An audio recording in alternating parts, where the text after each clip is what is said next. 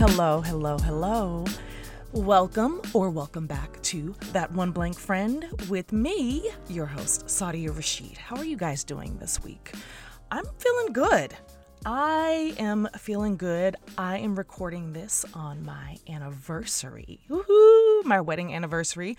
And we have no plans. Well, let me edit that. We have plans to do stuff here at the house. We are going to order some lobster rolls and some crab cakes and maybe have some beer or some wine. And we are going to unpack a murder mystery game um, or like this murder mystery detective game that we bought a while back and we have the time actually today to give it a whirl while our daughter is at preschool. So we were like, you know what, why not do that? We're we're nerds, okay? We are huge fans of all the law and orders and this game is going to give us an opportunity to basically live our life as uh, detectives so yeah that's what i'm doing for my anniversary um, you guys i am so so excited for this episode I literally cannot contain my excitement because it is so, so good.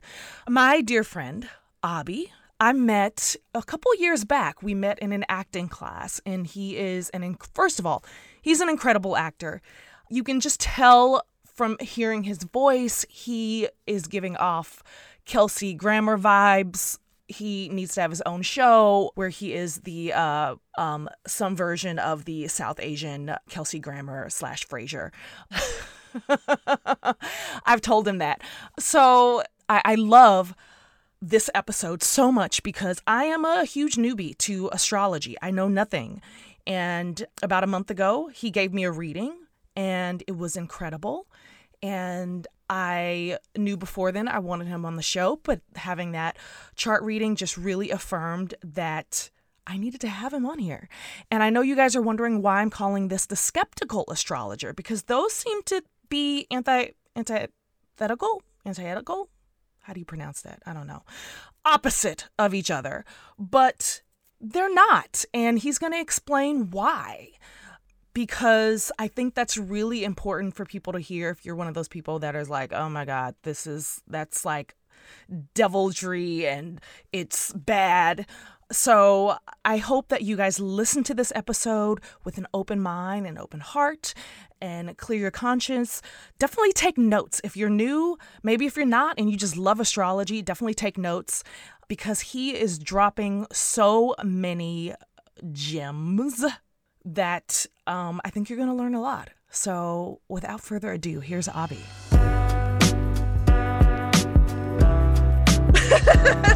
so, hi.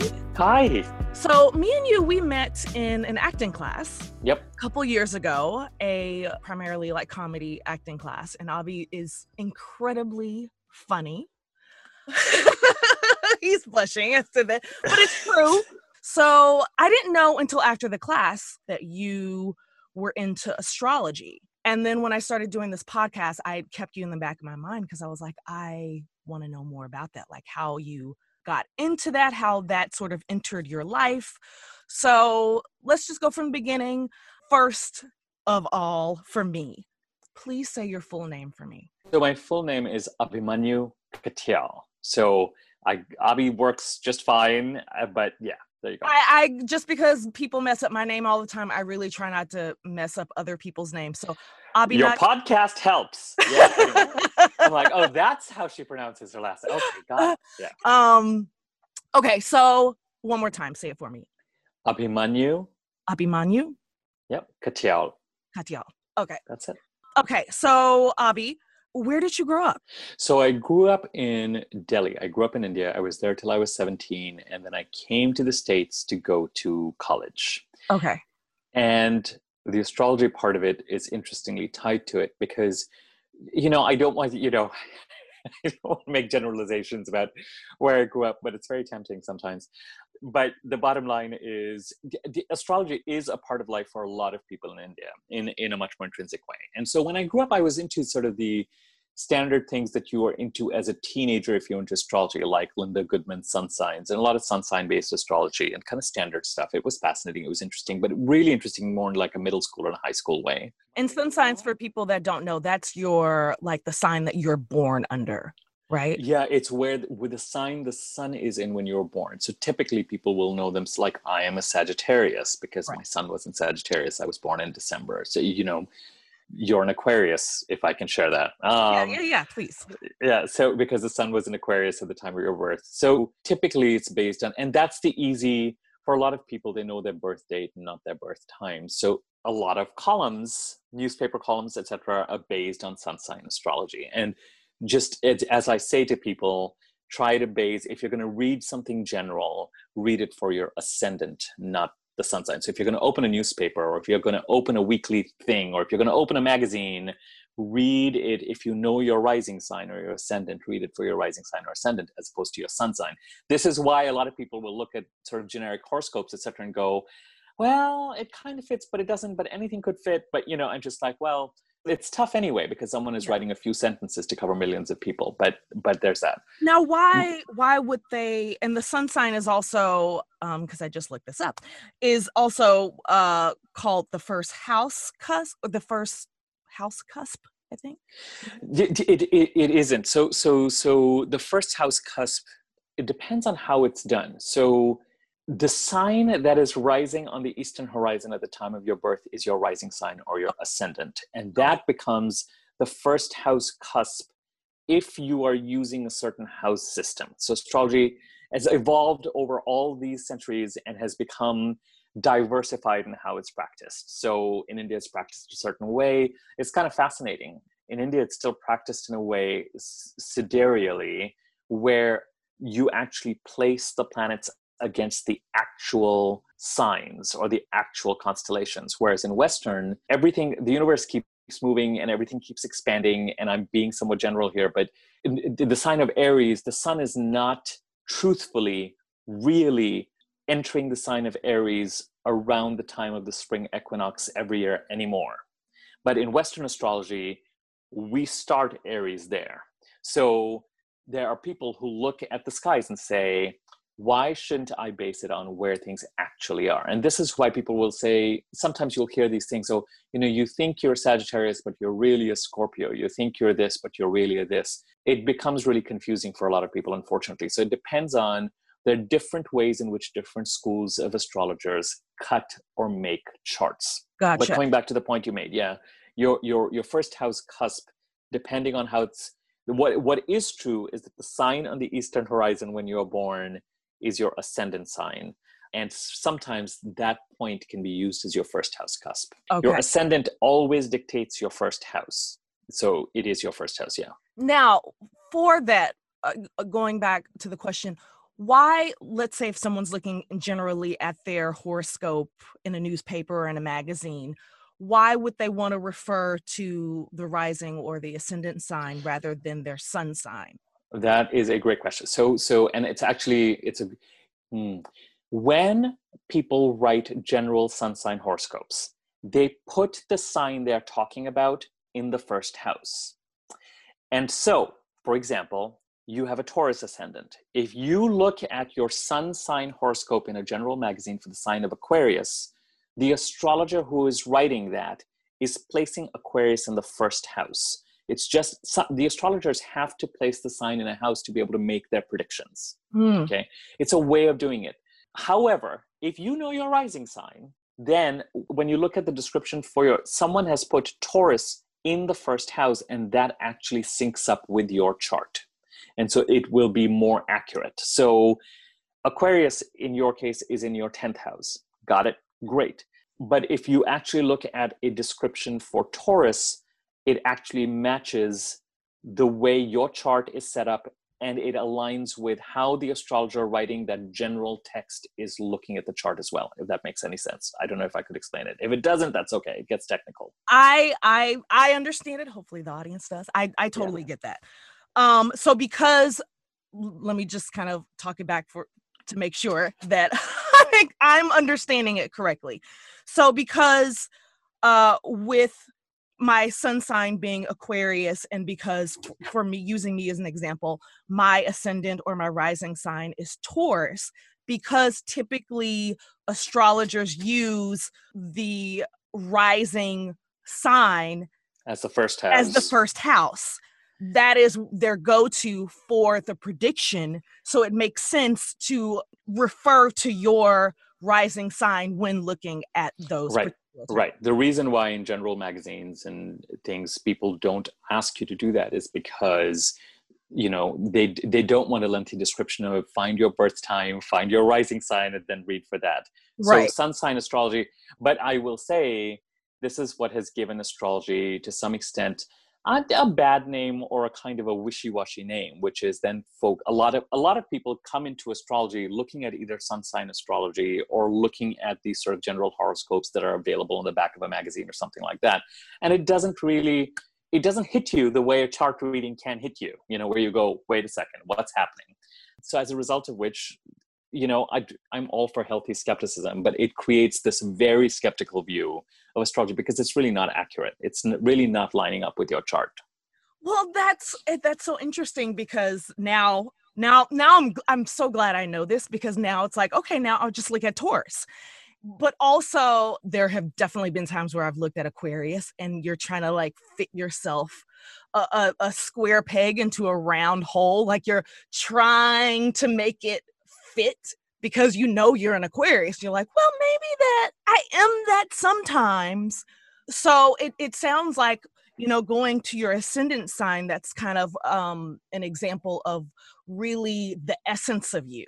And because, I would, yes, go ahead, please. Because those type of astrology is so general, then because what you're getting is the essence, then you kind of go have to go to the essence, and your sun sign is not necessarily the essence of you as the rising sign. Does that the way the way i would describe it is hmm, i would say align with your ascendant sign. It will solve a lot. Okay. Your ascendant sign if i can use this word is not only is it true to your personality that's the word i will use it is also by leaning into your ascendant sign you will likely solve a lot of problems. So if people are having challenges or issues what I would say to them is look at two things in your chart. Look at what your rising sign is and try to mirror those behaviors because it's like something will just click. And the other thing, and we can look at this later, is where's your, and this is a little bit more technical, where's your north node? Because that will describe strategies that you can use. So if people are feeling out of the flow or feeling like they're not in sync or they're feeling like things are not happening, and I just have five minutes or two minutes to them, I would say, what is your ascendant and are you lining up with your ascendant? I will say your sun sign is what you are in your essence but it's a it's a much more personal it's a much more internal it's a much more subconscious thing. It's true but ultimately lining up with your ascendant solves it's almost like I know this is not the right word, but I will, for the purpose of this podcast and for keeping it, things in general parlance, I would say it almost helps you to line up with your, you're right, with your essence, with your values, with your priorities, with what is true for you in a certain sense in the way that you navigate the world externally. Because often when we're feeling not in flow, it's not because of who we are internally. It's it's more about how we're interacting. It's about how we're handling things. It's about how we're managing things. I think of myself, I have a Leo ascendant. When I act in accordance with my Leo ascendant, it solves a lot. It just solves a lot. I know inside I'm a sun in Sagittarius. I'm clear about that. People who get to know me well know that side of me. But the Leo ascendant, you know, whether it is the Frasier like stuff, whatever, when I align with that, and because the sun in Sagittarius is always there, that is always easy to align with. But the Leo ascendant, I may not always align with but when I do, it solves a lot. Okay, so is it fair to say that one is more so the idea of how you see yourself in the world, and then another one is how other people see you? Yes, certainly one way in which the ascendant is described is how others see you, how they experience you when you are truly aligned and truly in sync with yourself and how you end up seeing yourself or how others get to see you as they get to know you would be closer to where the sun sign is. It's very interesting. The sun, the moon, and the ascendant go together. And, you know, when you look at the sun, the moon, the ascendant all together, it really does describe a person effectively. The moon sign tells you, it certainly tells me where someone's sense of emotional fulfillment and stability lies. And so the moon becomes really important because as people, we're constantly driving to that sense of stability. If some part of the where the moon is is not right, for both you and me, it falls, for example, in the career house. If something is not quite, some part of us is always like, mm, I'm not completely satisfied. Mm-hmm. I'm not completely content. I won't use the word happy. I'll use the word content. You know, I told you that last week I had booked this job. I went in and did it. And Sadia, what I can, all I can tell you is that because it's been a while that we've been in environments and everyone was very COVID present, very cognizant. But even when I just went in for the fitting and I left, and I was just like, oh, that felt great. And that is the thing. When I walked out, I thought, okay, it's been months since I've been able to do something like this. And now I know what it feels like to both be in alignment, but also to feel emotionally satisfied. Mm-hmm. Even if something took 40 minutes and all I was doing was changing clothes, I was just in an environment that felt right and felt good. And I walked out feeling emotionally in a way that I have not entirely felt in the last seven or eight months. Now, that's true for a lot of people in different ways. So, between where your sense of emotional fulfillment lies, how you shine internally, where your sun sign is, and your personality, it kind of describes as people get to know you they will start to recognize all of that. Chances are with your moon sign, your spouse or partner will really know and understand things like that. You know, when is someone satisfied? When is someone content? When is someone really happy? When is, you know, people who are close to you will really get a sense of that moon sign. My moon sign is Aquarius. It's Aquarius. Gosh, that explains a lot. Oh wow! It is, and and it's in the house of career, and your sun is in the house of. You have four planets in the house of career. It's fascinating. It's fascinating. Four. So that means career is obviously very important to me. It is important. It it it shows a natural tendency to shine. It's a part of the chart with the sun. The way I like and where the sun is is that that part of the chart is spotlit for the entire duration of your lifetime. The sun acts as a giant spotlight wherever the sun goes, and the sun transits each sign for about thirty days at the same time every year. So it transits the same house, same part of the chart around the same time every year. And it spotlights it at the same time. Now, wherever the sun is going at the same time every year doesn't mean that amazing and magical things are going to happen in that part of the chart at the same time every year. But it does mean that it's spotlit subconsciously.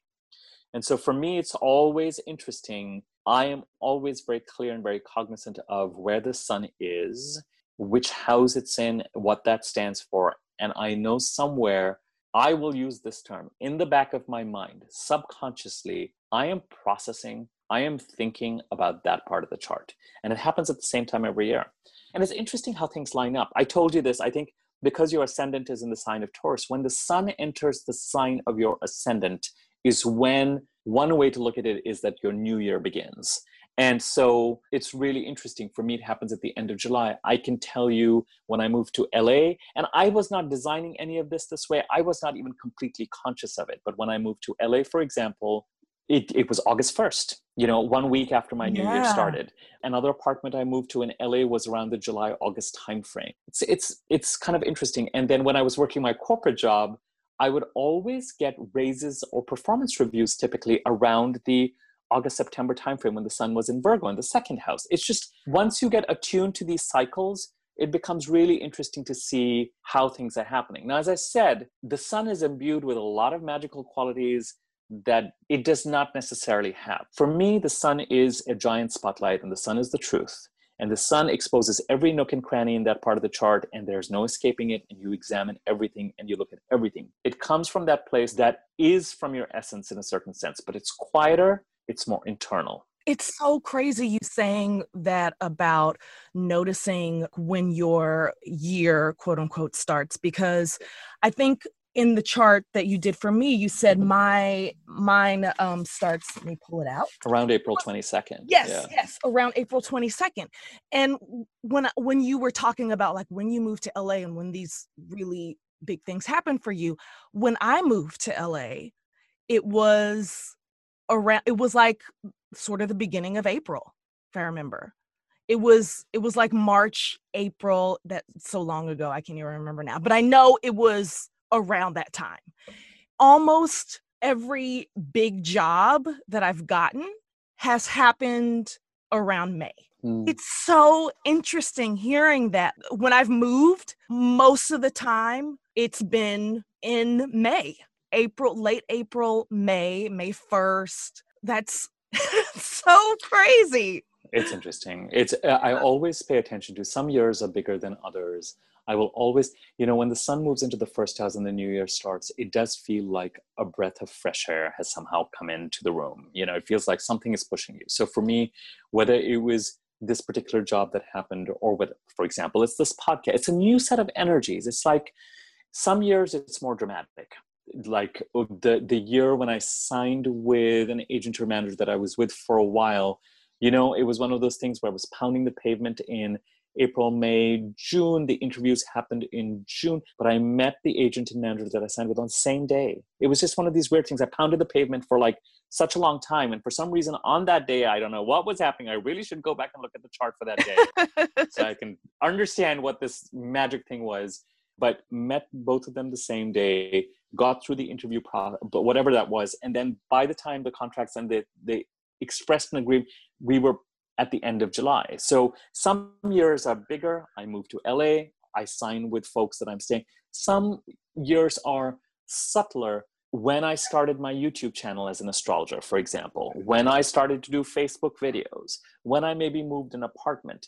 Now, that doesn't mean for the rest of the year things don't happen, but it's really interesting as you're doing these correlations, for example, when it is that you book a big job, you know, stuff like that. Yeah, like even using this podcast as an example, I started that in May of this year. I had been working on it That's a funny. year before and I was just a quick story. I was having an issue pulling the trigger. And once quarantine happened, I was about to use that excuse as, well, maybe I should wait because nobody's going to be listening. And so I would say the month of March and April for me were it was kind of like pushing a boulder up. And then when the end of April, May happened, it was just kind of like this release so that's so and, interesting to and that is a great way to describe it. The month before your new year starts i think you, you said it perfectly it's like pushing a boulder up. The month before your new year starts so for you that would be end of march to end of april. The sun is in the 12th house it's the last month of your year. You are purging you're releasing you're dreamy you're spacey you can't muster the energy.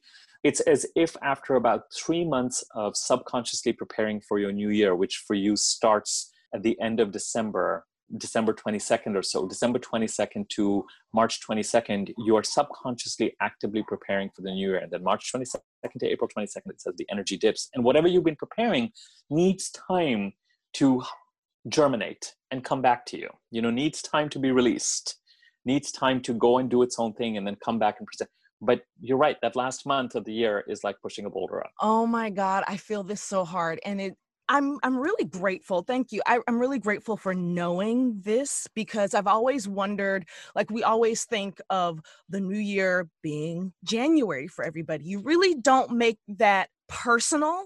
And now that it is personal, it really makes sense that for me, December, January, February are when I really start to I've always felt late doing it, but that's my schedule. Oh, that's, that's, funny. that's interesting. Know, I that that's the time for me where I really start to like think about what I want to be doing, you know, like that the the quote unquote next year. And I've always when it's happened, I've always felt late, but that intrinsically it's always felt like good timing for me because all these things happen and then those things caused me to really pose those big questions for myself. But I, I think a part of me has also kind of kicked myself in the butt a little bit because you feel like compared to the world because we've all been taught that the new year happens in you know in january. january. and that is when you do this and so for me i always felt like oh january i'm supposed to be ready to go but like that time for me honestly is when i really start to ask myself a lot of big questions and things start shifting. So i yeah i really don't get the results of that until the spring. So gosh that makes so much sense. I'm loving this. Okay, I want to go back I want to go back to how you got on this path. So you moved to the States when you were 17. I moved to the States when I was 17. My mom used to consult with astrologers, and I was into it too. Now, how did she consult with astrologers for her career or just personal or? Personally, career wise, my dad also consulted. You know, the, as I said, the astrology thing is is present in India. The, the biggest misalignment for me always was that internally, I felt that I should be doing work that was different from the expectation. Now, this is not unusual when you're growing up in India and other cultures share too. I always, there was there was a disconnect between what I was being told and how things felt. And so there was always the sense if I would bring up and say, well, I really want to do more in terms of acting, or there were other things, the response typically would be, it's not on the cards, or it's not the right thing, or whatever that was. And even when I looked at, in fairness, not just not just Jyotish, not just the Vedic or Hindu astrology, even when I would look at a chart in the way that it is cut cut normally on Western software, it didn't click into place. Then and this was when I must have been 27, 28, something like that. I was working a corporate job in the Bay Area, and a colleague said, I consult this astrologer. You're into astrology. Why don't you consult with him? And I consulted with him, and the very first thing he said to me was something to the extent of, "Oh, you're an actor," you, or and it was like it was the first time when someone was saying something to me that felt totally aligned with who I felt inside and internally. And it was the way he had cut the chart, the way he was interpreting it. And for me, because I felt like, however lucrative or however interesting life was, it still felt like it was the wrong life. And what were you doing? What kind of corporate job did you have at that point? I was working in human resources at that time, more from an HR technology, HRIS perspective at that time, project management, really I was in the Bay Area and I didn't know what to do. And as I was on the wrong path, but I was still somewhat organized, whatever it was, you know, I, I fell into project management essentially. And from there, I fell into HR technology project management and then just kind of built a career there for a while. As I said, it was fine, but didn't feel right. Right. And up until that point, had you dabbled in acting? I had, it's really interesting. I had dabbled in acting. I was doing community theater and stuff on the side whenever I could. It was not something I could let go of. And there were interesting, it was as if the universe did try to give me different signals to try and align. But there's so much in terms of conditioning. And all of this adds up to it. You know, whether someone tells you that it's not in your chart whether whether it is a side whether it's things that you're telling yourself it's all what you believe. It's all what you take in in a certain sense. And yet at the same time it felt like the universe was constantly trying to peek in and going can i give you a hint? Can i serve this? Can i you know i remember my very first job out of college. I remember the ceo I was he knew that I was doing a play on the side. And I remember now so clearly sitting on the steps and he looked at me and said, you know, align with what it is that you wanted. And at that time I just couldn't I was just too, oh my God, I'm out of school, I have to pay my rent, you know, how my and there were and there were issues, things going on personally from a family perspective, and there was eh, interesting, unusual pressures there. And so now that I understand charts and now that I understand North Node placements, I can look at that and say, oh, that was all part of the challenge. Everyone has this so-called hero's journey if you, you want to look at it in those terms or whatever it is. And so these kinds of obstacles or this kind of disconnection with what might be true for you what a chart is reflecting sometimes it's part of the package in terms of what it is that you're dealing with. When i got my chart read by this gentleman once i got a sense of how the chart was cut and which planets were really in which houses in a way that they made sense to me is when then on the side, I would say I had my job, but on the side, my passions became acting because that continued as best I could, a certain amount of singing, but also the astrology. Then, because there was such an alignment with what I was feeling was misaligned, there was no bookstore that I would not pop into where I was just like, where's the astrology section? There was nothing I would not read. There was nothing I would try to piece together. I would start to look at my chart. I started to look at friends' charts, colleagues' charts who were open to it. And that one thing led to it was a it's a good five, seven, eight years of, I would say, of a kind of immersion. So that particular chart reading Yes. opened like a floodgate for you. It clicked. It was the first time a chart had been presented to me in a way that resonated with what I recognized as the truth. Do you remember anything specifically from that chart right now where you were like, oh, The biggest piece that I was missing was that internally I could not let the acting thing go and I mm-hmm. could not understand it. And so when the first thing someone said to me was, Are you an actor? I went, What is going on? Because it has been years of me going, But this is how I feel inside, but I'm not getting any external validation for it. that that's where you need to go. Right. And then when I looked at other places, because as I said, I had looked at my chart even from a Western perspective in the more conventional way in which charts are cut. And I thought, yeah, I could see, you know, here's the thing about cutting a chart. If you look at a thousand charts through one system, you will make sense of it. It will make sense. So it's not a question. Of people get very militant about astrologers get very militant about the house systems they use and the zodiacs they use and whether they're doing it against the real constellations or the other constellations. And I'm just like, you know, if someone is using a system and they go through a ton of data using that system, they will make sense of it. It becomes really fascinating to compare because in Jyotish, for example, what's happening in one house in Western gets attributed to some extent to the next house. It's just people make sense of data and they will become accurate. You know, they will. So it's not a question of knocking one way or the other.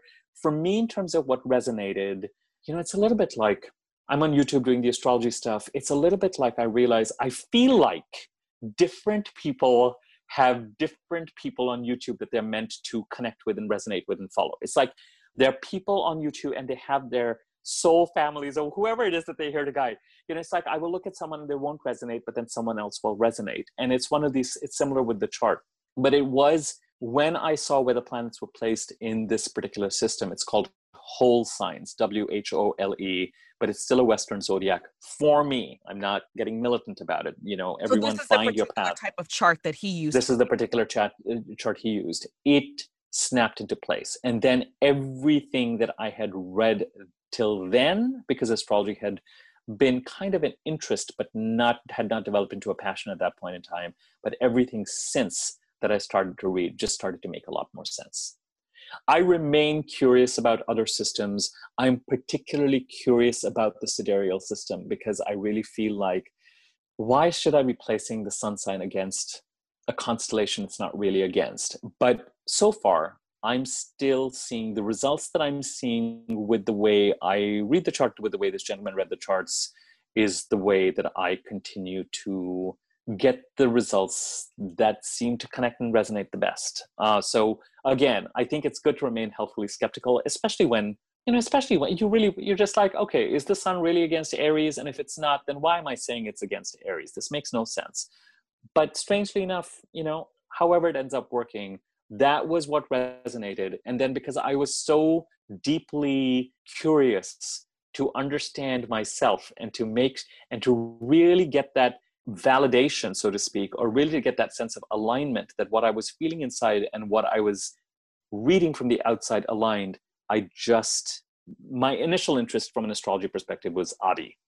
You know, then where do the transits happen? How have they affected me? What are the trends I'm seeing? And then started to get put onto other people's charts that I started to see. So then once that clicked for you and you decided to dive all in with getting to know more about astrology, you you started doing you mentioned you started doing like coworkers and friends. How did that really because I imagine doing charts for so many people, you start to see trends. How do you think that that increased your awareness of people and how they are leading their lives? That is a great question because, you know, I think when you find some sort of metaphysical connection that connects you to something bigger, whatever that is, whatever those tools are, whatever those aha moments are, you know, whether it's a tarot card, whether it's a program on TV, whether it is astrology, whether it is, you know, there's a question of skepticism that comes into it. There's Right. also a question of dealing with a certain kind of hypnosis that that can you know where where i know that at certain times in my life and i know certain clients will spend a lot of time pulling tarot cards and looking at different stories it's just like it becomes almost you go into this place of oh this is what's true then something will happen to rescue me to another life so to speak so so first and foremost let me because there are three or four answers uh, things to cover in your in that question. First and foremost what happened with friends and colleagues when i started to look at their charts and talk to them is they started to come back. And that started to become really interesting. And then there was a question of coming back because it would resonate. And then it was a question of coming back and feeling awkward about and saying but we should start charging. And then i moved to la the acting and then there were other sources of income that you know most people in the arts have to find and need to find. So this question of what do I start to do on the site and how do I start to do it and what, what resonates. And then as the business grew, people kept coming back, you know, and I say that only because my own skepticism and I remain skeptical. And what I mean by and I think it's a healthy thing to be, I think the biggest risk with something like this is getting into a place where you get lost in it to such a perspective that you no longer have your hands on the steering wheel. I would say to anyone, get a reading, put it on the side, and test it.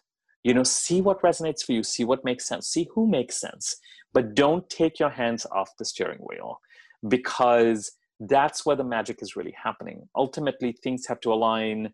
And so there was also in this cycle of people coming back and you getting real time data with regard to where you were right, where someone else feels like you're right, but you realize over time because you've looked in five or six charts that you've been circling around something, and then you're just like, oh, you refine your own interpretations. And then they, there's a strange kind of magic that happens. You know, when I started the YouTube work, you start to make connections that feel like they come out of a different place. And sorry, even in your reading, you know, it's one of those things where I said, you know, this is coming to me, so I'm just going to say it. It has taken me a while. It took me a while to get to a place where I could really go, this is coming to me so i'm just going to say it. Right because if you in the beginning you, you're still interpreting the work you don't know the person you don't know if they're going to be comfortable with what comes out of your mouth. And I, yeah and, and you want them to was, come back. and i didn't know if i was and i did not know if i was right. So i wanted to remain very data driven very transit driven if i was making another connection in my mind that seemed to come from I don't know, somewhere else. Let's just say your mind is working, or some people will say the higher mind is working, or some people will say it's intuition, some people will say it's bullshit. Whatever it is, the bottom line is I can be, this is also interesting. In any given week, I will have multiple people with the same ascendant contact me. It's really fascinating. So really? These days are the days of the Virgo ascendants and the Scorpio ascendants. And I will, look at that and I'm just like, okay, yet another Virgo ascendant, yet another. Sometimes it is that the sun is either in the ninth house or the 12th house, particularly. And that makes sense on a number of different levels. Both the ninth and the 12th house are intuitive houses. And interestingly, the ninth house is the house of expansive thinking and who am I authentically? And the 12th house is God a spirit getting ready to talk to you. So, so there are interesting trends I will notice when people come to me for chart readings with regard to what is happening in people's charts, and that becomes fun because a client is focused on their chart. I am looking at multiple charts, so it becomes really fascinating.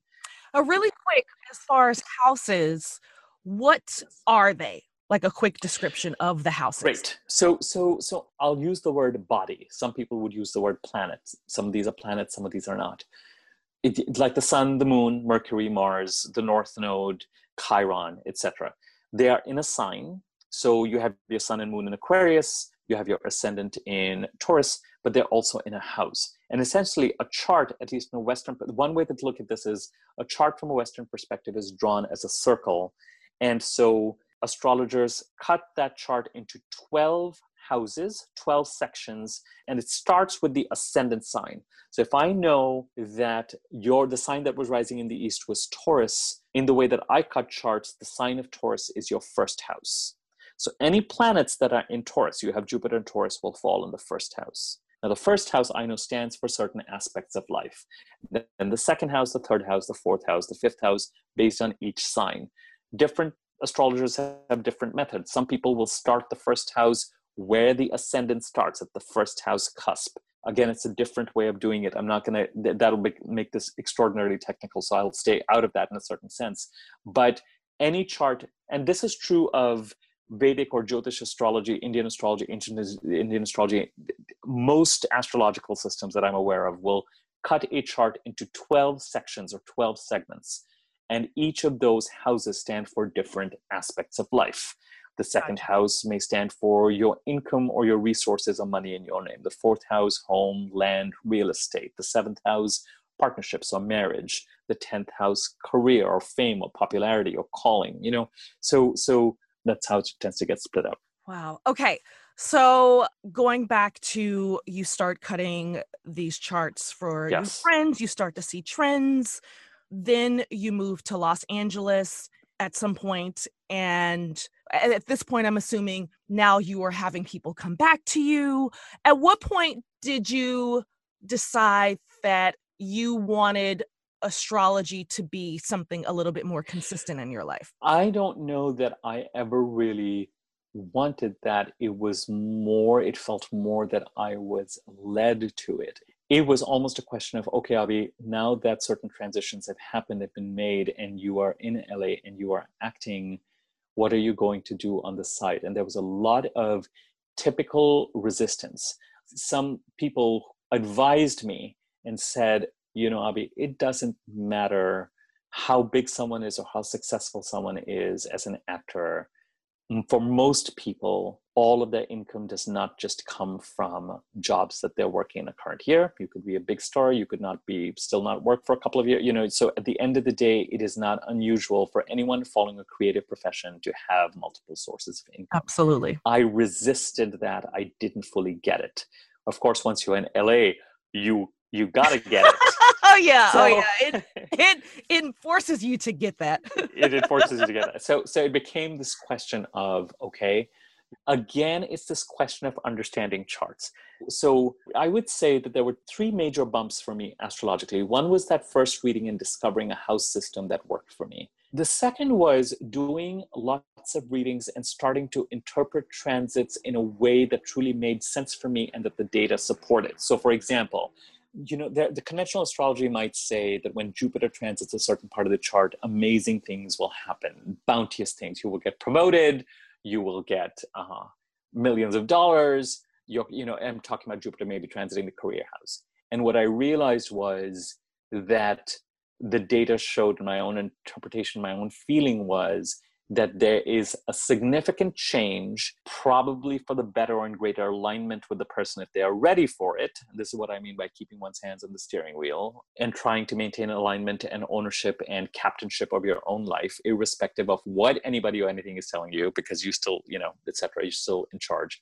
But what I realized was the planets moving through a certain house meant something specific to me they felt grounded in what I would sometimes see and read in other places, and they were consistent with my interpretations based on what people would come back and say. And they were not always consistent with sort of conventional understanding of what a transit necessarily meant. This could be true of how I talk about the sun, how I talk about the moon, how I talk about a Jupiter transit. Jupiter transit going over the 10th house could mean someone could get laid off um, as opposed to get promoted.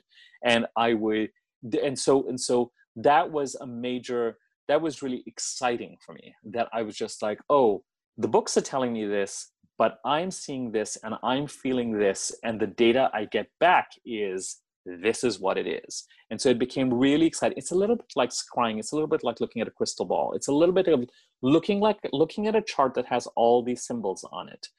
A lot of chart interpretation is data driven this is where the planet is. What does the planet mean when it's going through this sign in this house? What aspect, blah, blah, blah.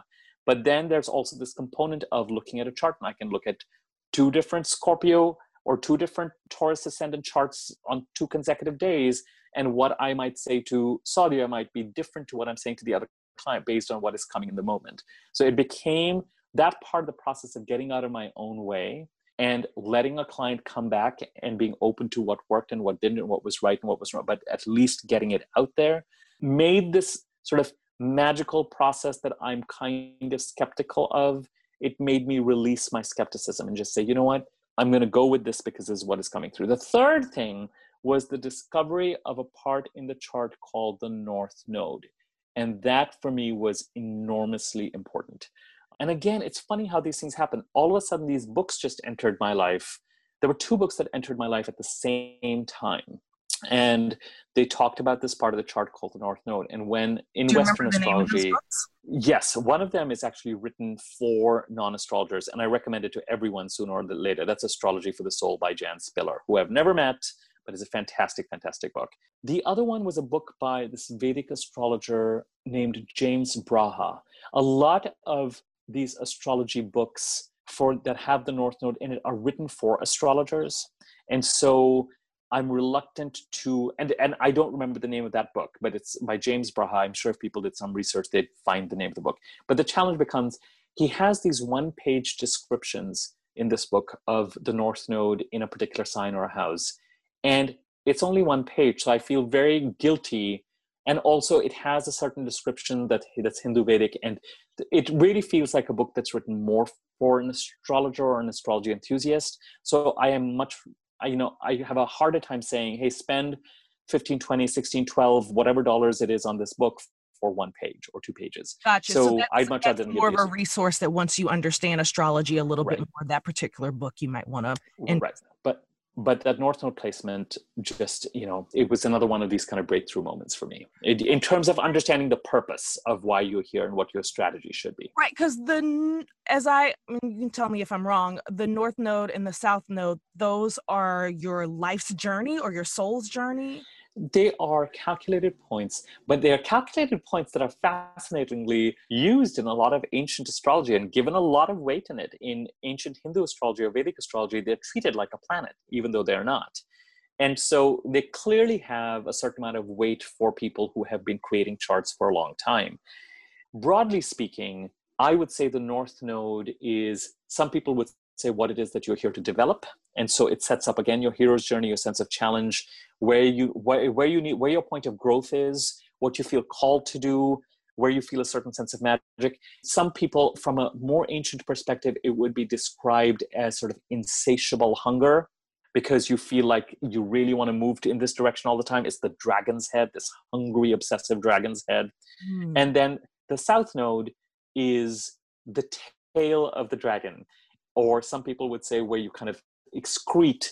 It's it's a part of the chart where you come in. The idea is that you incarnate with certain strengths certain things that are already strong in your personality. And you stay in that space naturally because you're so comfortable in it but there's no growth there. And over time over the course of your lifetime if you stay in that space you lose. You are not fulfilled now, from a Western astrology perspective, at least for certain astrologers, and I'm one of them, your North Node becomes really important because your sense of calling in what you want to do and the knock on your heart or the hunger is going to take up some of your emotional and your life space. If you're not, it will make you feel misaligned. From an ancient astrology perspective or ancient Hindu astrology perspective, the North Node is a malefic, it's a negative, because it could take you away from the safe, the conventional, you know, one of my challenges with Vedic or Jyotish or ancient Hindu astrology, actually, all astrology reflects kind of the trends of its time, right? So, and of woman, the culture also, and of a culture. So, a woman with a strong Mars in certain astrological systems is somehow unfortunate or afflicted because she will not make a great wife or a great mother in law because she might be too strong. So, that needs to be tamed right? It becomes the way. And so the North Node, if you have been born into a family of doctors and that is your dharma, and your North Node wants you to be a musician, then the North Node is deluding you. And the fact that you may not be quite so financially secure, the fact that it involves a hero's journey, it starts to be seen as a negative. It can take you away from your family. It can take you. So it's a lot of that has that interpretation to it. With the North Node, it is really important to remain grounded with it because it does have that sense of this is the direction I need to move. It has a pull to it. And so knowing who you are and whether you really want to be comfortable sleeping on pavements and going out with your knapsack and slaying the dragon that is required and whatever it is, you've got to know what what keeps you stable and what your comfort zone is with regard to how it is that you pursue and follow your calling. But it is an undeniably important part of the chart. Even if you're not using it to help determine career, I find in the way that it is described in a Western context, essential to know what your strategy needs to be. When I said to you, if you're feeling out of the flow and you're feeling misaligned, and we all have those moments where we feel like we're in the flow and out of the flow, I would say, if I don't have a lot of time with you, I would say lean into your ascendant and align with your personality. Again, do anything that feels right. You know, if what I'm saying feels like garbage, put it to the side. But also then understand where your North Node is and what those strategies are that have to be applied.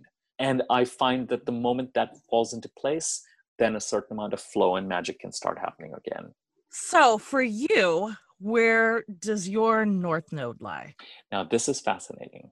So, my north node is in the fifth house in the sign of Sagittarius. And from a career perspective, the fifth house north node would denote performing and acting, and the Sagittarius north node would denote intuitive work. And I'm telling you, as an astrologer, I resisted astrology as a career. Once I took it on, there was that moment. By this time, I was a professional astrologer, and I was just like, son of a gun. it was there all along. I have two lines of work. One is aligned with my fifth house north node, and one is aligned with my Sagittarius north node.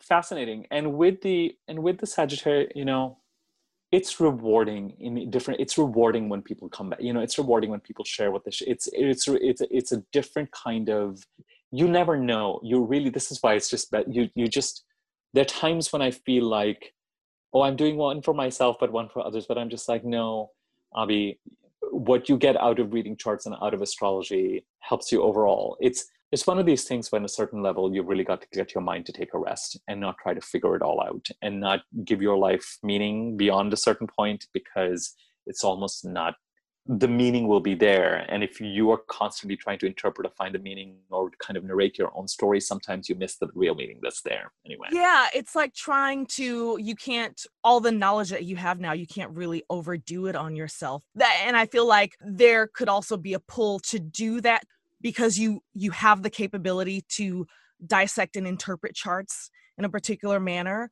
There could be an overuse of that there for the purpose of yourself but you also have to resist that because a part of the journey as you said is being in the driver's seat and if you allow that to just keep going back to the charts all the time and interpreting interpreting interpreting well then now you're out of the driver's seat at some point you have to kind of let yourself be in the journey instead of constantly taking yourself out and doing these things.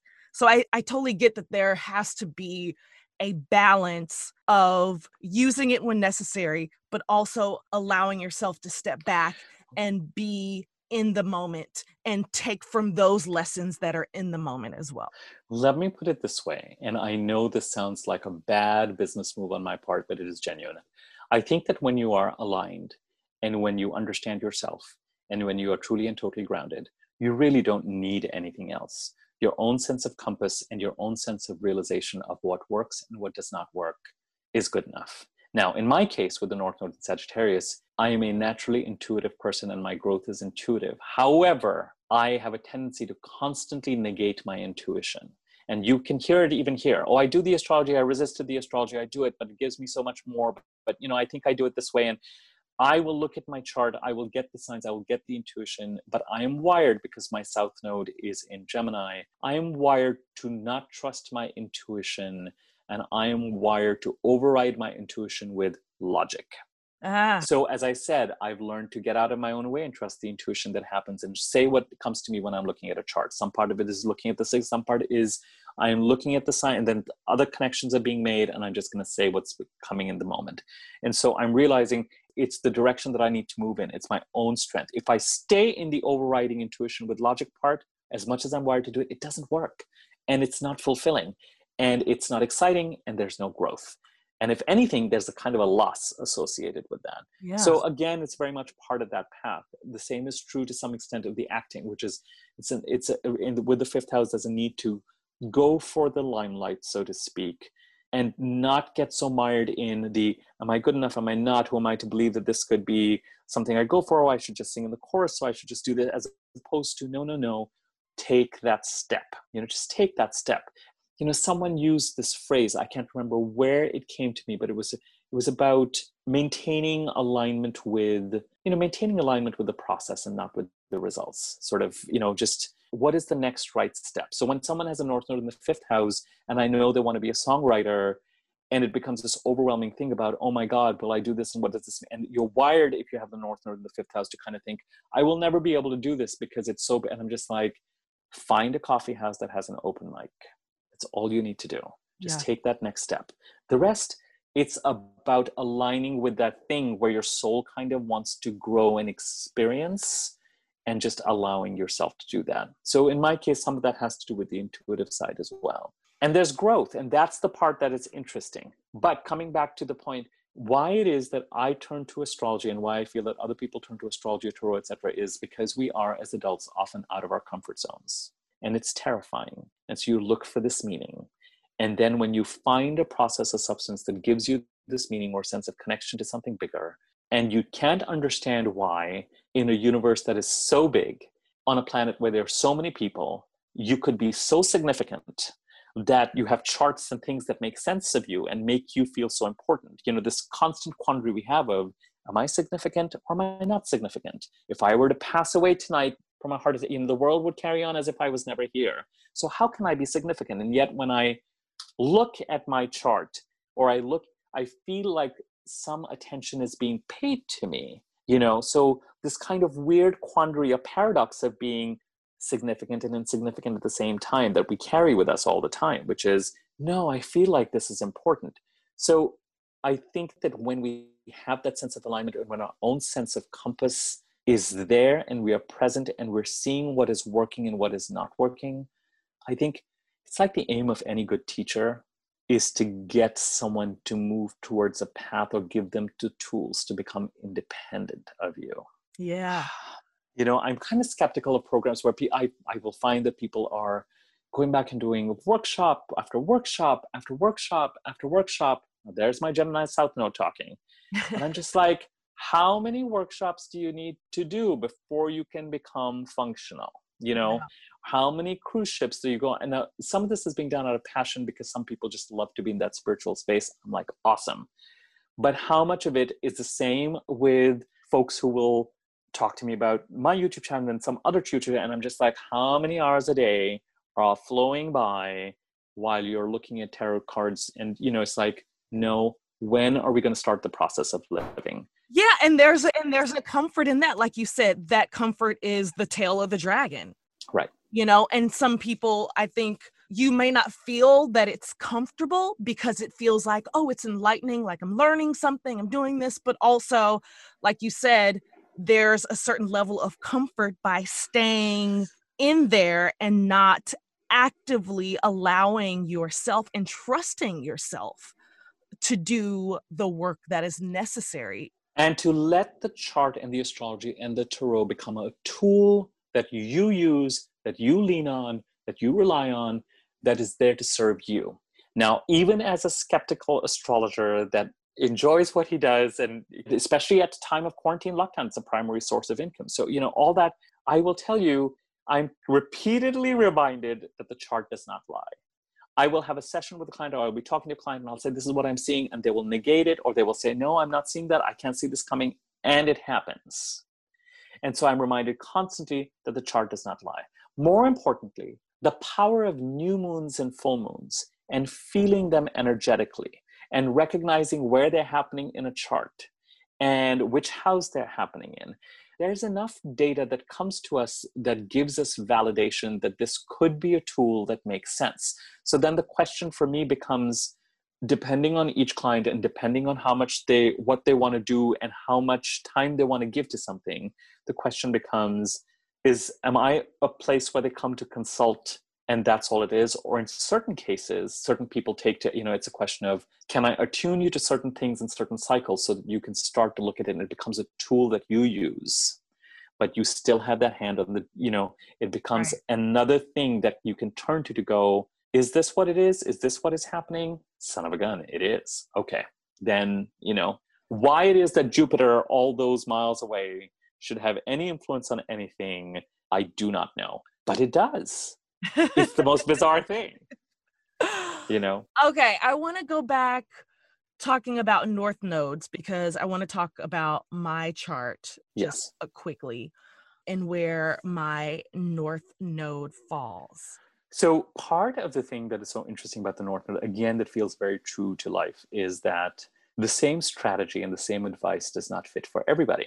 So if, like in your case, you have the North Node in the sixth house in the sign of Libra, if someone had their North Node either in the 12th house, the opposite house, or in the sign of Aries, it would be the opposite strategy that would work for them.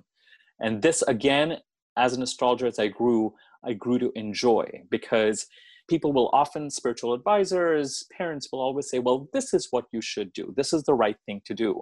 And I find that, that opposites exist.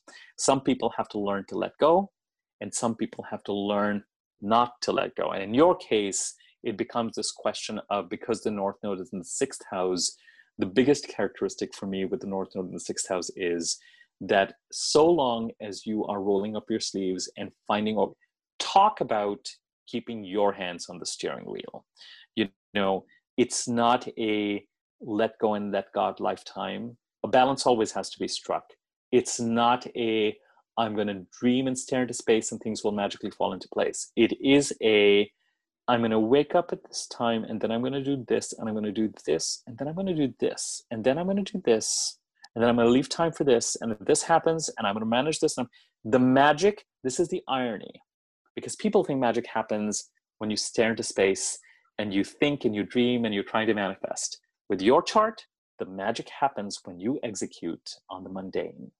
The magic happens when you have your calendar organizer in front of you and you have your, the magic happens for you in the process of execution. The magic happens for you in the process of manifestation, which is that you do the work, you prepare as best you can, you show up, you execute, you do the hard work, and then you don't even have to let it go because chances are when you're in your strategy, you will move on to the next thing. And then whatever it needs to fall into place needs to fall into place. And, and the North Node alignment becomes critically important between the ages of 38 to 44, the so-called midlife crisis years. And I do not have your birth year here, so I do not know whether you're there or not, but it doesn't matter. But the bottom line is those are the years when we all know we are mortal and we all know our body will go through changes but somewhere between the ages of 38 to 44 it becomes undeniable and you have those oh crap moments like i knew this was going to happen to me but i wow it's happening to me and so the clock is ticking yeah. And so it becomes this question of rightness. And I find that if people align with the North Node, they have a better chance at a more fulfilled second half of life than not. And uh, questions of authenticity, doing what feels true to you, aligning with the right strategies. Um, you know, around this time, it can be a rebellious time. It's the midlife crisis, you know, is when people make these sometimes can make really drastic decisions. And it's really just a quest for greater authenticity. The pressure becomes really big enough that they really feel compelled to make these changes. So wherever these changes occur, there may have been a tendency, or there could be a tendency with the South Node in the 12th house to be either overly spiritual or well you're a mom you don't get that chance anymore to, to, to be able to put your feet up and dream. But but but there is this idea of execution focusing on getting things done. You have 24 hours in a day. How do you serve yourself? How do you serve others is what i will always say with the sixth house your chores your job your responsibility your health your self-care your diet 24 hours in a day what does that mean to Sadia and how does she balance that? And it is in the balancing and the execution of that that ironically the magic will happen. With the North Node in Libra, interestingly, it becomes a question of focusing on partnership, marriage, committed relationships, business or personal, and finding the right balance between you and the other person. And in your case, maybe even putting the other person first.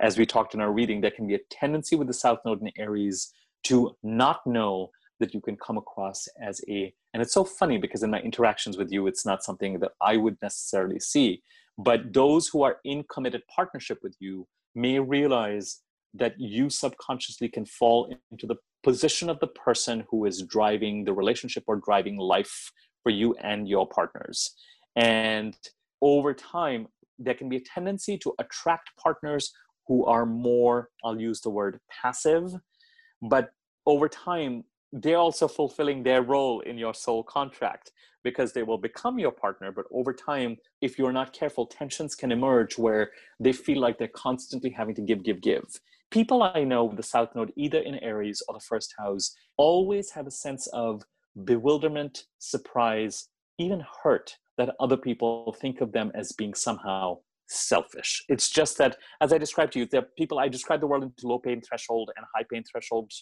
People who go in and fix things, and people who will be sweet and nice and not fix things because it's a polite thing to do. And there can be a tendency with the North Node in Libra, the seventh house, and South Node in Aries, or the first house, to be a low pain threshold person, which means that your meter for knowing what needs to be fixed and knowing what needs to be done and what's going to work is strong enough that you take the lead and can be perceived as overriding your partner.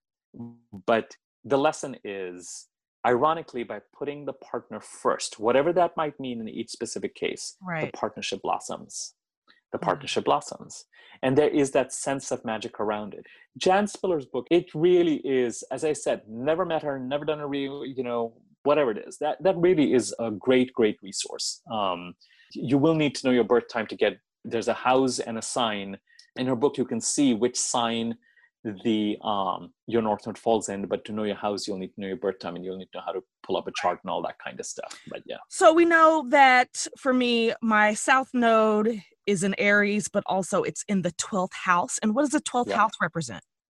The 12th house represents it's the last house of the zodiac. It represents for me it's the house where god talks to you now god can talk to you in various ways god can talk to you through karma and results. God can talk to you. It's also the house of a timeout.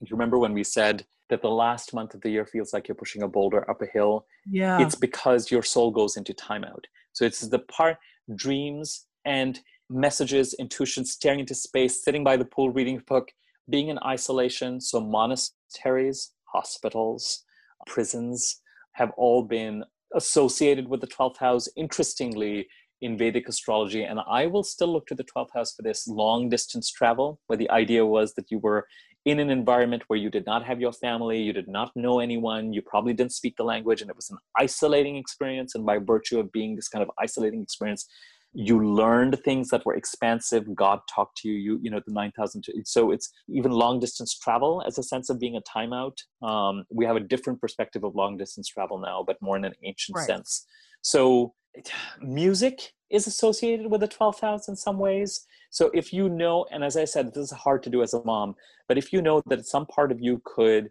put on your headphones and get lost in space for hours, doing certain things or listening to that, that tendency or that potential was there, there can be a tendency to become a little depressed, to become a little I'll use the word dopey. I would just say how you feel when it's an uphill thing where you just feel like I'd much rather just sit by the pool and read a book. I'm just going to let it go. And it's not a let it go lifetime. And so there's a tendency to get to that place. But the secret to getting yourself out to it, out of it is by saying, I am feeling this way, and I will gently pull out my organizer and I will start to see what I need to do to get myself out of it. Mm. Um, so it is in the doing and the execution that the clouds can lift. The clouds don't lift if you just do nothing and think they will. Man. Yeah. That's my life. In a nutshell. No, I mean, this reading has really been an eye opener for me. And like you said, I am also looking at it trying to be, you know, taking certain things with a grain of salt. You right. know, but also letting things play out the way they should to because I, there are certain things that I don't see yet in the chart, but I know that they'll become clearer to me over time. But now hearing, especially in terms of my north node and my south node, because I absolutely with the south node, I have a tendency to when I get overwhelmed with life, I tend to withdraw. That's my go-to.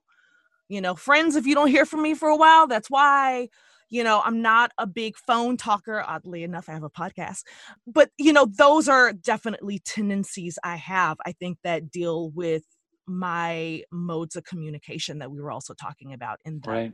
and i think just using the past couple of months as an example, having a list and being very strategic has really helped me.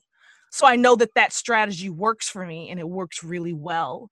So this what I get from this is that to continue leaning into it and when I have those moments like you said of wanting to fall back and resist that because it feels overwhelming, I have to actively really think about how that particular strategy of dealing with my life with the list making or the listing of goals that that is the thing that kind of draws me out of that mode.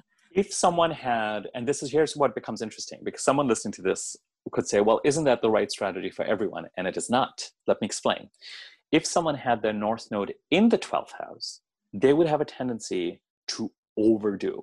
So i'm thinking of a specific client right now who has to learn how to let go because it's almost like there's a natural tendency to not leave room for anything to happen on its own accord. And the frustration can build up because this is not happening. And I don't know, I'm doing everything, I've done everything, and I've done it, and I'm not hearing, and I'm this is not happening. And the Oh my God, is, I have a friend like that. I need to send her right. to you.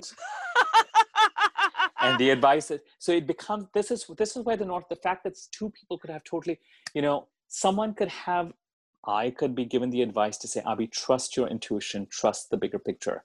But someone could come with a North Node in Gemini as opposed to a North Node in Sagittarius. And I would say to them, don't over rely on your intuition. Do not do astrology readings. Do not pull tarot.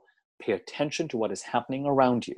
Pay attention to the feedback that you're getting. Because if you're so lost in your own intuition, the bigger picture, you will lose. Right. And so it becomes this thing of you know it's the sixth house 12th house it's the difference between a control freak and someone who can have a tendency to be so uncontrolled that they can sit in the same spot for like hours in a day and the garbage can pile up on the side and they can be on their way to becoming you know a sufi saint. They could release to such an extent. And so it is that polarity between and in your case i would say lean more towards the wrong phrase to use but take it with a sense of humor lean more towards the control freak. Lean more towards that. And to someone with the opposite placement i would say can you just let it go? Right you know, because you're giving it no time. You're practically chasing it away by running after it the way you're running after it. You know in your case it's almost an encouragement to say you construct this. And as i said the irony is that it's in the execution that all of a sudden it's like the magic starts to happen. And things pop and the solutions emerge and the phone call happens and because you took the action. And yeah. the action can be so small and yet that's that's the fun and that's the surprise of it that you feel like you're in the flow all of a sudden and manifestation and creation is happening. Not by dreaming or letting it go but in your case by the execution by paying that bill by making that phone call by taking that next step. No i love that Okay, I want to get into because I know we got to wrap up soon. I want to get into uh, your YouTube page. Okay. First of all, how did that evolve? Why did you decide to do YouTube videos? It was a mysterious evolution. It evolved. It evolved when Jupiter was transiting my third house, and I, again, as an astrologer, I'm constantly surprised by my own chart and what happens in my own life. I decided, for some reason, with the astrology, that one day I was now it looks like a natural next step because it was a space. The more charts I started to read professionally, the more a certain amount of my day is spent thinking about transits and what is going on. It's just where it goes. So if I read a certain number of charts in succession, I am thinking about those charts. So, you know, my clients now know that after I'm done a reading, I might send them a small voicemail. I might send them something I'm still kind of dripping like a tap. So let me close this out and let me get this out there because I'm still thinking about what you asked and here's a response. And I, it's not about being a nuisance. It's actually about just doing that one thing to finish it up. But more importantly, the general stuff remains. And so I was driving around and I just decided, and this was hor- the first few were horrible, and I just did Facebook Live for the fun of it and it was Facebook Live, so it was unscripted, and it would happen around new moons and full moons. So I just started to do these general Facebook Live videos, and again, I would get positive feedback on them. and then of course some folks were like oh you should be on youtube. You should do this. You should do that etc and again i resisted because of course i do. And then you know and then i started the youtube channel largely as a place because it is a friendlier platform to host and put videos and share them and where people can go. And again it became this question of is this something that can be monetized? Because as you know from an acting perspective in la social media youtube all that kind of you know you're constantly being challenged to think about ways in which you could use social media to either be creative or to build a platform or to bring yourself visibility etc those weren't primary considerations as much as because it's not like my channel has tons and tons of followers i don't push it that much either there are a number of youtube astrologers out there and their way of presenting content is much more streamlined and steady. I go out there and put videos as and when I feel like it. But when I say, you know, at the very least, there's at least one video a week, if not more, you know. So it started off as being new moon and full moon videos, and now I just do them more and more. And I enjoy the process more. More than anything else, it's a let off for me to let off what is I am processing as the energy of the time on a day-to-day basis and gets conveyed and gets communicated in a way that I hope is useful to others. So, but that's the evolution of it. Oh, absolutely. Okay. I want to get into the bigger world because I know on your your YouTube videos that's what you mostly deal with. And your most recent video, I didn't get to watch it, but the title of it, I was like, "Oh, oh, I want to hear about this." And then I never got to go back to it. That's okay. That's okay. So let's talk about it. Uh, let's talk about, you know, now that we're in this political climate, we're in quarantine, we got Rona, you know, around.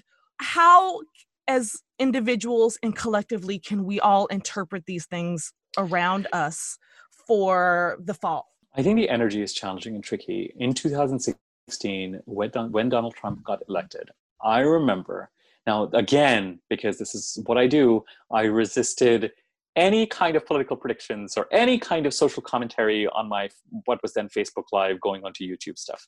On the day of the election, everyone, every publication, the New York Times, everyone was so sure what the outcome would be. And I thought, well, let me look at the charts. Right. And what was striking to me was on that day, Donald Trump had a full moon in his 10th house of career. And when I looked at Hillary Clinton's chart, it pointed more towards going into a kind of retirement. And I thought, oh, this is interesting.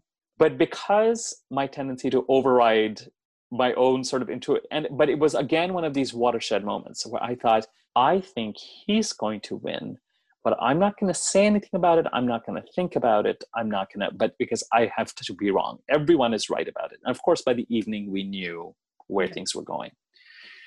Now, it's an interesting place for things to be election wise because his chart actually gets interestingly stronger and more public over the next four years. So the idea that we're feeling right now with regard to is there a chance and a possibility that he could get elected? There is. Biden's chart is a little bit more engaged than Hillary Clinton's chart. Kamala Harris's chart is even more engaged. Uh, that is an interesting chart because my bigger question is where is she going to be in four years' time? Interesting. Here's how I would describe the larger battle in the works. The larger battle in the works is that between the middle of March and the end of June, Saturn briefly, Saturn is in Capricorn right now. It's been in Capricorn since December 2017. Saturn moves through Capricorn and then briefly, and really how it moves it is it goes direct, it goes retrograde, it goes direct, it goes retrograde, it goes direct, it goes retrograde. And then briefly between the middle of March to the end of June, it moved into Aquarius. Aquarius is a sign of, well, as you as, as you would know and feel, Aquarius is a sign of discernment, equality, progress. Mm-hmm. But it's not, you know, when we think about the age of Aquarius, we sometimes give to Aquarius the, the sort of sign feeling of Pisces. Aquarius is a very rational, very discerning. It's still ruled by Saturn along with Uranus, and it is very, it's progress that is measurable, that is logical. So if there is no reason to see why people should be treated unequally, it will protest it's not Piscean, Mother Teresa, Elizabeth Taylor, let me love you and flood you with love and compassion. It is, there's a problem here. How can I solve this? This doesn't make sense. Sometimes dealing with someone with a strong Aquarius is that butter will not melt. you know how we have different ways of sometimes being mentally casual saying someone the sign of aquarius is very sometimes getting into it with someone with a sign is just like oh my god you're giving me a headache. You're not letting me and aquarius is like no this is not making until it makes sense i'm not going to let it go of it. Right. What is striking to me with saturn in aquarius and saturn is one of the rulers of the aquarius was the amount of focus on revolution social reform and then saturn moves into aquarius along with jupiter for good in december 2020 and so one outcome that i think of is is it possible that Trump gets elected and that sends us into a two and a half odd year period of social protest mm. where the middle of March to the end of June were signals? Now, the full moon for Trump around election time, again, is in the 10th house of career. The 10th house is of career, it's fame, it's popularity. It could mean success, it could also mean failure. Yeah. For Biden, if the charts, and these are all charts that I see publicly, so I'm going to trust that the birth times are correct. They may not be. For Biden, it is in the part of the chart that has to do with work and service. So I'm a little intrigued and a little grateful because th- this tells you what I the outcome I want. And with Kamala Harris, there's certainly the universe is giving her clues this year and next year as to where it is that she can shine. Although she will go through a period, if her chart is correct, in 2022, where uh, whether it's caretaking or whether it's, it's stuff that she has to deal with that puts her behind the scenes a little bit more. So that's why I'm very curious as to where she ends up four years from now. It's like she's going to be moving more to it. It's as if it's as if the rest of this year and next year give us a sense of where she can shine, and she has to shed certain things then, so that in, in about three odd years time, four odd years time, she really starts to get pulled into the limelight again. In Biden's case, issues related to health service are there in some ways, one could argue that it is a weaker chart than Trump's in terms of public profile, hmm. but I'm still part of it is my own. What I want the outcome to be is definitely mudding into this. Right. Part of it is also recognizing the way he's fighting things is in a less public way than Trump is. Trump's trickiest time period is now. If he makes, because right now there's a lot of, in his own chart, there's a lot of dealing with what I will call conspiracies, hidden things working behind you, your own karmic consequences. If he makes it through the second half of this year, it, it is going to be, for the people who are not aligned with his presidency, it is going to be a challenging three or four years ahead. The question, in a certain sense, becomes if that becomes the outcome, then is it almost necessary because it is what is needed? It's the crisis that is needed to move us towards a certain kind of social reform right. that is going to require a bit of a fight yeah. what is becoming clear and obvious even as the election continues the election process continues is i'm not going to be dramatic enough to say things like civil war but there's enough opposition there's enough protectionism in the works in the country that that people are certainly very very threatened by what i would call certain progressive values and the, and the spirit of revolution and the spirit of aquarian inquiry is something that is needed across the board. So let's say that Biden is elected, then some of this Aquarian revolution could be us understanding what it means to be progressive, undoing what has been in place for the past few years, etc. So it's a it's a tricky and a nail biting finish. Here's what I noticed. Saturn, as I said, goes direct retrograde, direct retrograde keeps moving. So since 2017 Capricorn, briefly it moved directly into Aquarius, but then it went retrograde, and then it moved on around end of July, end of June, beginning of July, back into Capricorn, a much more conservative sign. And the moment Saturn moved back into Capricorn, I started to see personally the impact of people who were either independent or even anti Trump in a couple of cases buy into narratives that are, to me, bizarrely and curiously compelling to people, even though I'm not compelled. The slightly QAnon type, mm-hmm. the things that are beneath the surface. Someone I talk to relatively regularly surprised me by by somehow being anti black lives matter in ways that you know ways that didn't really make sense but then these things are deep seated and it's when the surface you're just like oh so this is what is driving you and this was someone who was anti-trump this is this is what is driving you in this direction somebody else who for personal reasons doesn't entirely trust the and it was really what the moment Saturn moved in here, I thought, oh, this is a battle. You know, Saturn is now back into a conservative sign that wants to conserve and wants to, you know, the astrology in the second half of this year is full of strife and turmoil and pushing and pulling. With coronavirus, the astrology that certainly expanded the virus comes back into play continues to be in play till about November 25th. So I'm very curious. I can't believe that as we head towards December, the clouds will burst and we will just go out back to hugging each other.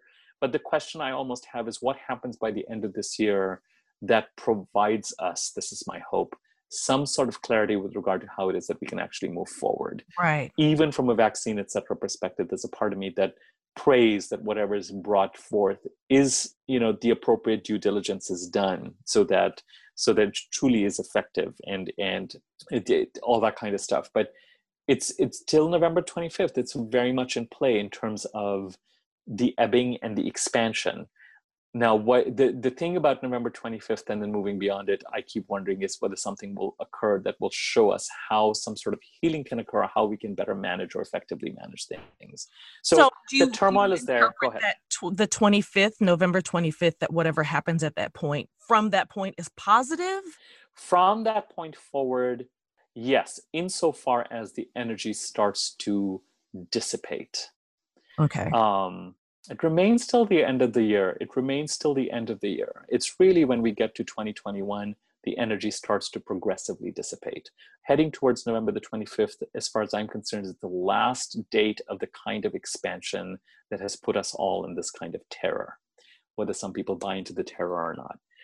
And then after November the 25th, by the middle of December, Jupiter and Saturn meet once again. They head into Aquarius, and it's really into next year when the energy starts to dissipate the election is a tough one for me to call. I was hoping that I would see more signs of, I was hoping that something would emerge that took Trump down. Of course. And it hasn't, it hasn't so far. And the thing that I'm clear about is that his chart does get stronger.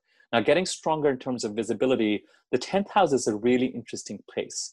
In most cases, the 10th house as we move towards it and his eclipses are gradually moving towards it. That's why i said it's a chart that over the next three years gets stronger.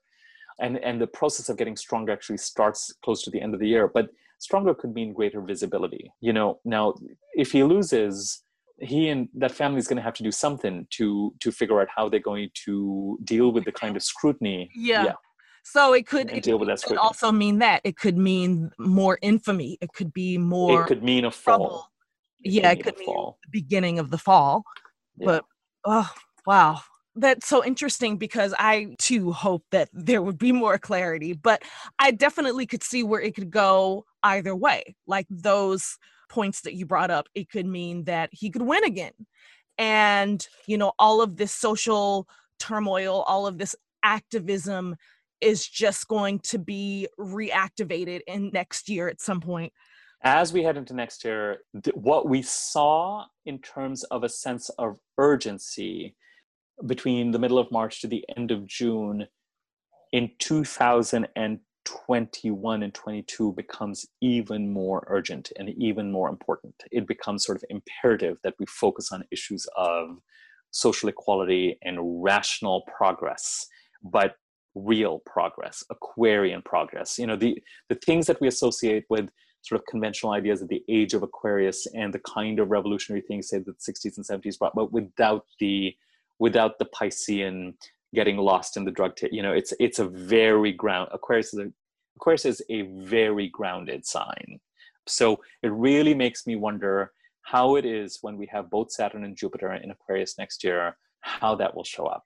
Yeah, it's I, I could see it both ways. I could see him winning and that even pulling us more into this time of of turmoil and social activism but also thinking about what if he loses and then trump be, turns into more infamy and his success is or his his profile is more a profile of infamy more of him trying to avoid prison time trying to do this trying to do that. And then far presidentially it's biden and us realizing that we really have to dig into progressive ideas in order to get what we need done because most of us that are going to vote for him know that for us he wasn't the choice but he's the means to an end. So it could also mean that that that particular decision of him winning has us dealing even more with what is progressive politics to us what does it mean to us? Like how you said the aquarian ideals of how that aligns with what social justice is and the ideals that we represent. So yeah it's so interesting. Ugh. you know there's just this mystery. One thing is really fascinating. For example i have clients who will be talking to me a fair amount and i have to remind them and i say no one is so like you know there are certain questions that you get asked as an astrologer. There's the astrology of death for example and I always have to say, I have learned that there are things that when I get close to them, God or Spirit reminds me who has the upper hand. It's like, Abby, you think you're going to know the secret to this? Really? I'm going to cloud it for you. It is not meant for you to know. So, you know, especially when it comes to certain things like the astrology, you know, it's like there are times when there are areas where I will go into where I can feel very clearly this kind of present or whatever it is like, no, sorry, I know you're going into this. I let you know this much, but I'm not going to let you know this much. And um, and it is interesting because sometimes with clients I have to say, and this is why it is important to, to keep your hand on the driving wheel. It's important to think about things like the golden rule, do unto others. It's important to think about karma and i'm not saying that in a negative way because i struggle with it as much as anyone else does. I have my own areas of growth etc so i feel out of the comfort zone all the time. That's why i was looking at my chart and getting readings in the first place. But there is this notion of you can look at charts etc all the time but no one is given the luxury. And this becomes an especially challenging conversation to have with a client who's or clients who are spending a lot of time on this kind of stuff or frankly money on on my services or other people's services to say you can do all of this, but you still are not going to be able to predict your life on a moment by moment basis in a way that you know in advance exactly what is going to happen. That's just not, not the way this is going to work. Yeah. And if anything, one of the things that becomes really intriguing is that if you overuse the tool, as I said, I find that people stop living or paying attention to the overall messages or paying attention to the lessons or paying attention to what the chart is asking them to do because the doing just goes right out the window. So it's almost like there's no longer any point in getting a consultation because you already know what needs to be done.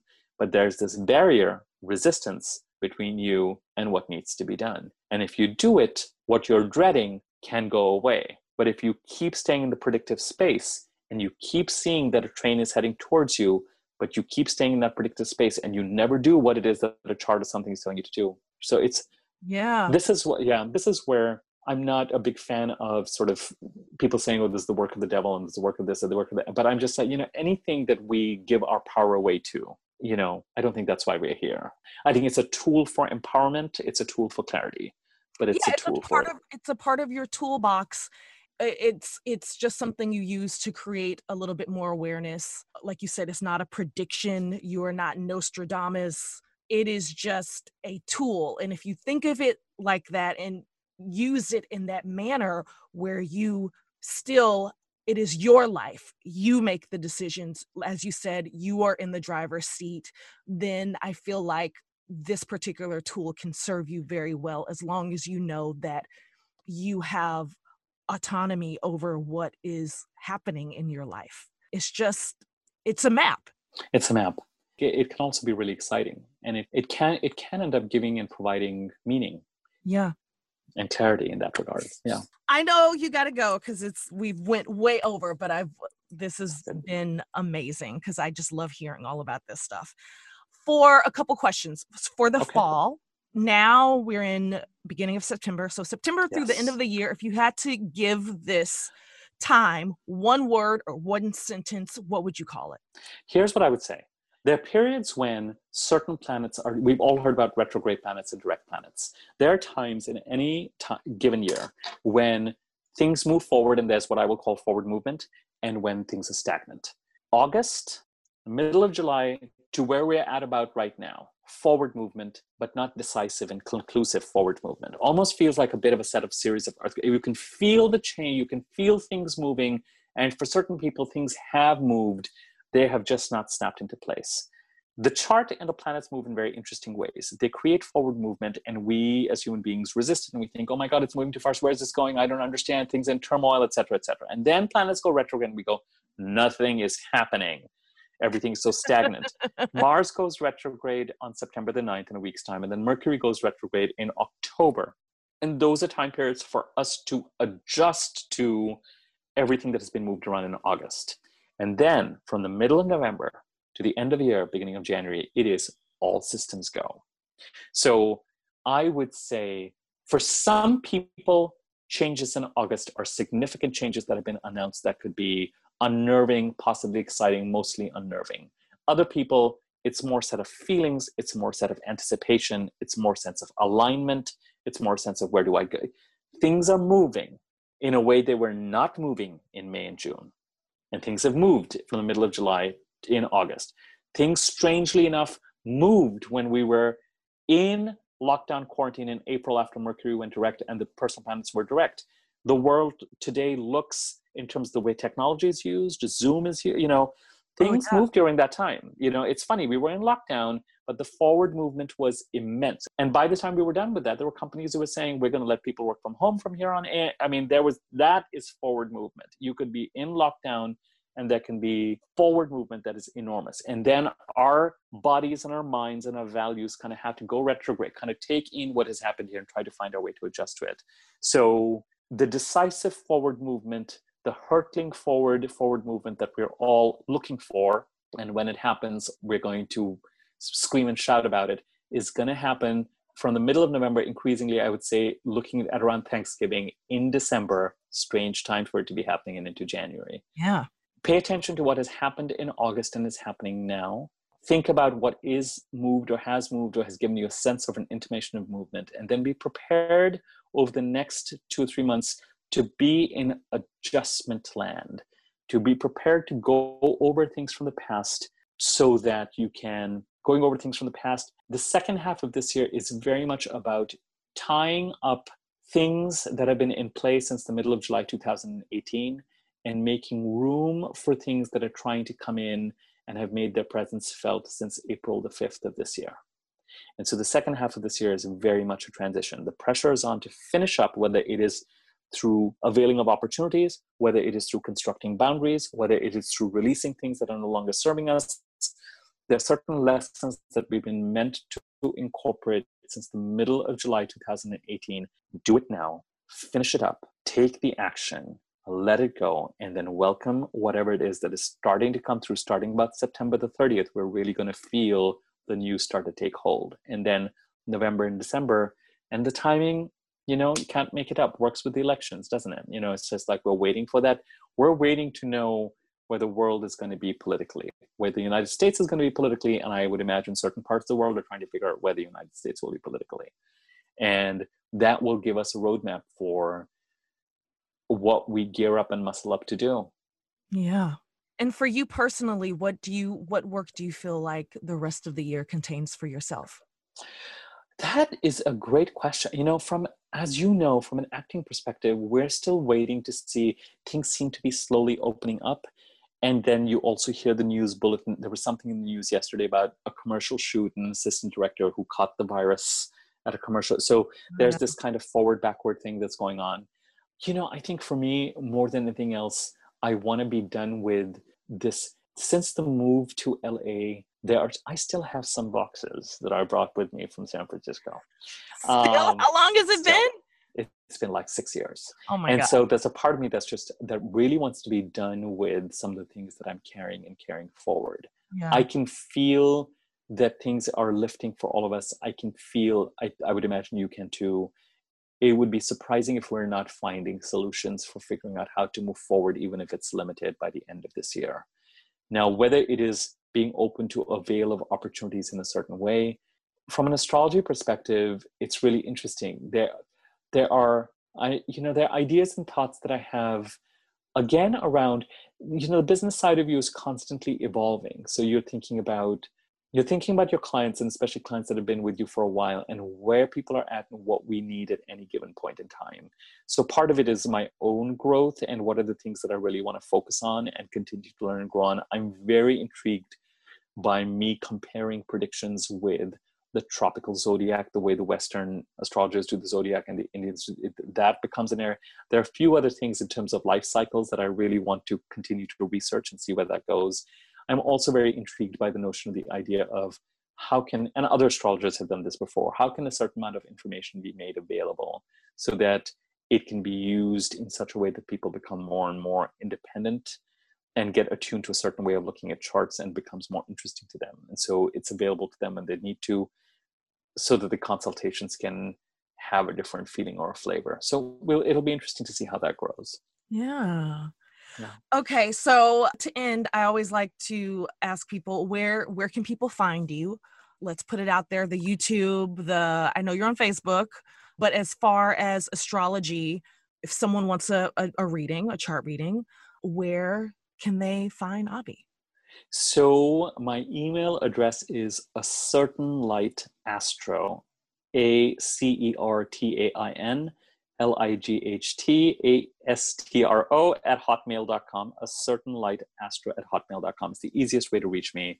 You can also look for my YouTube channel uh, that is under a certain light astro at gmail.com. My name is Abhimanyu Katyal. You'll have that information. You'll find me. Um, you can and so so either the youtube channel i would say because all of my videos have my email address on it or just contacting me over email is fine. And i can then you know put you in touch with the youtube channel or whatever it is that or answer questions. So yeah. Um well thank you thank you thank you Abi. Thank you for this conversation. Thank you for my chart and my reading. Just thank you for sharing all of this info. I feel like I have started to kind of crack my own code, the code of Sadia. And I feel like having a chart reading was really helpful for that. And for me, it was just, I felt like in life I was at that point where I needed it.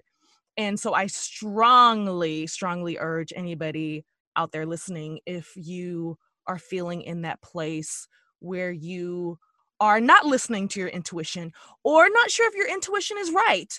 You just need a little affirmation. You need a roadmap. I think this was extremely helpful and definitely something I'm going to continue to go back to and continue to just delve deeper into. So I thank you for that gift so much. thank you, Sadia. Thank you. Thanks for taking the time for doing. Thank you. Thanks for reaching out. You guys, what did you think? Oh, man, I I always listen to the episodes before they're released again um, because I do a lot of these interviews like a month or two, you know, before they're released. And I would say this episode, I listened to it again and I learned like new things all over again. So, a huge thanks to Abi for sharing all of his knowledge about astrology. I'm going to also link I'm going to link the books that he recommended in the show notes. They'll be there.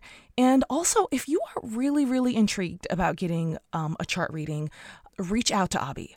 Email him, that will also be included in the show notes, or reach out to him through his YouTube. Maybe watch some of his videos and get a better idea of who he is. But I guarantee you, you will not regret it.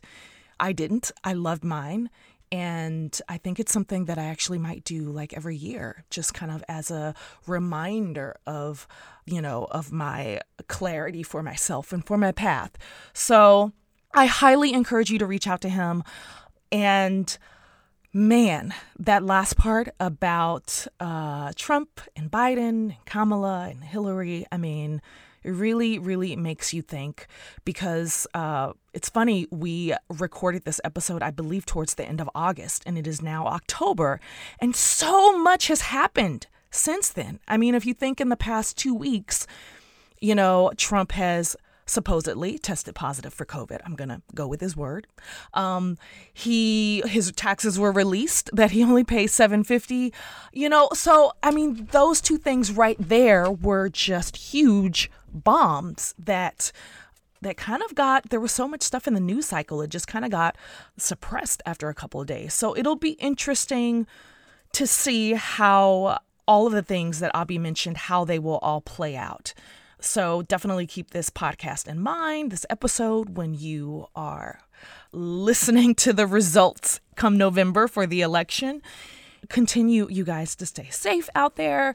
What else? Oh, speaking of all the things that are happening in the world, I'm doing a show November 7th, right after the election. So, depending on who you're voting for, you might feel really good or you might need a hug, a virtual hug. And my show will be here to give you both. Um, it is a journey of solo artists, a part of the Black Voices Festival at the Whitefire Theater. I am performing 10 minutes of a solo show I'm developing called Mama. So the info for the ticks will be in the show links as well. Please buy a ticket. You can watch it from anywhere, from the comfort of your own home. And as always, if you love what we're doing here at That One Blank Friend, what I'm doing, please reach out on social media, on Instagram and Twitter, and, uh, you know, all of them, and just let me know how you are feeling. And if there's any particular voice or person maybe you want to hear, maybe you want to introduce me to a new friend. I don't know. So, with that being said, that was a mouthful right there. Um, you guys, have a great week. I'm out.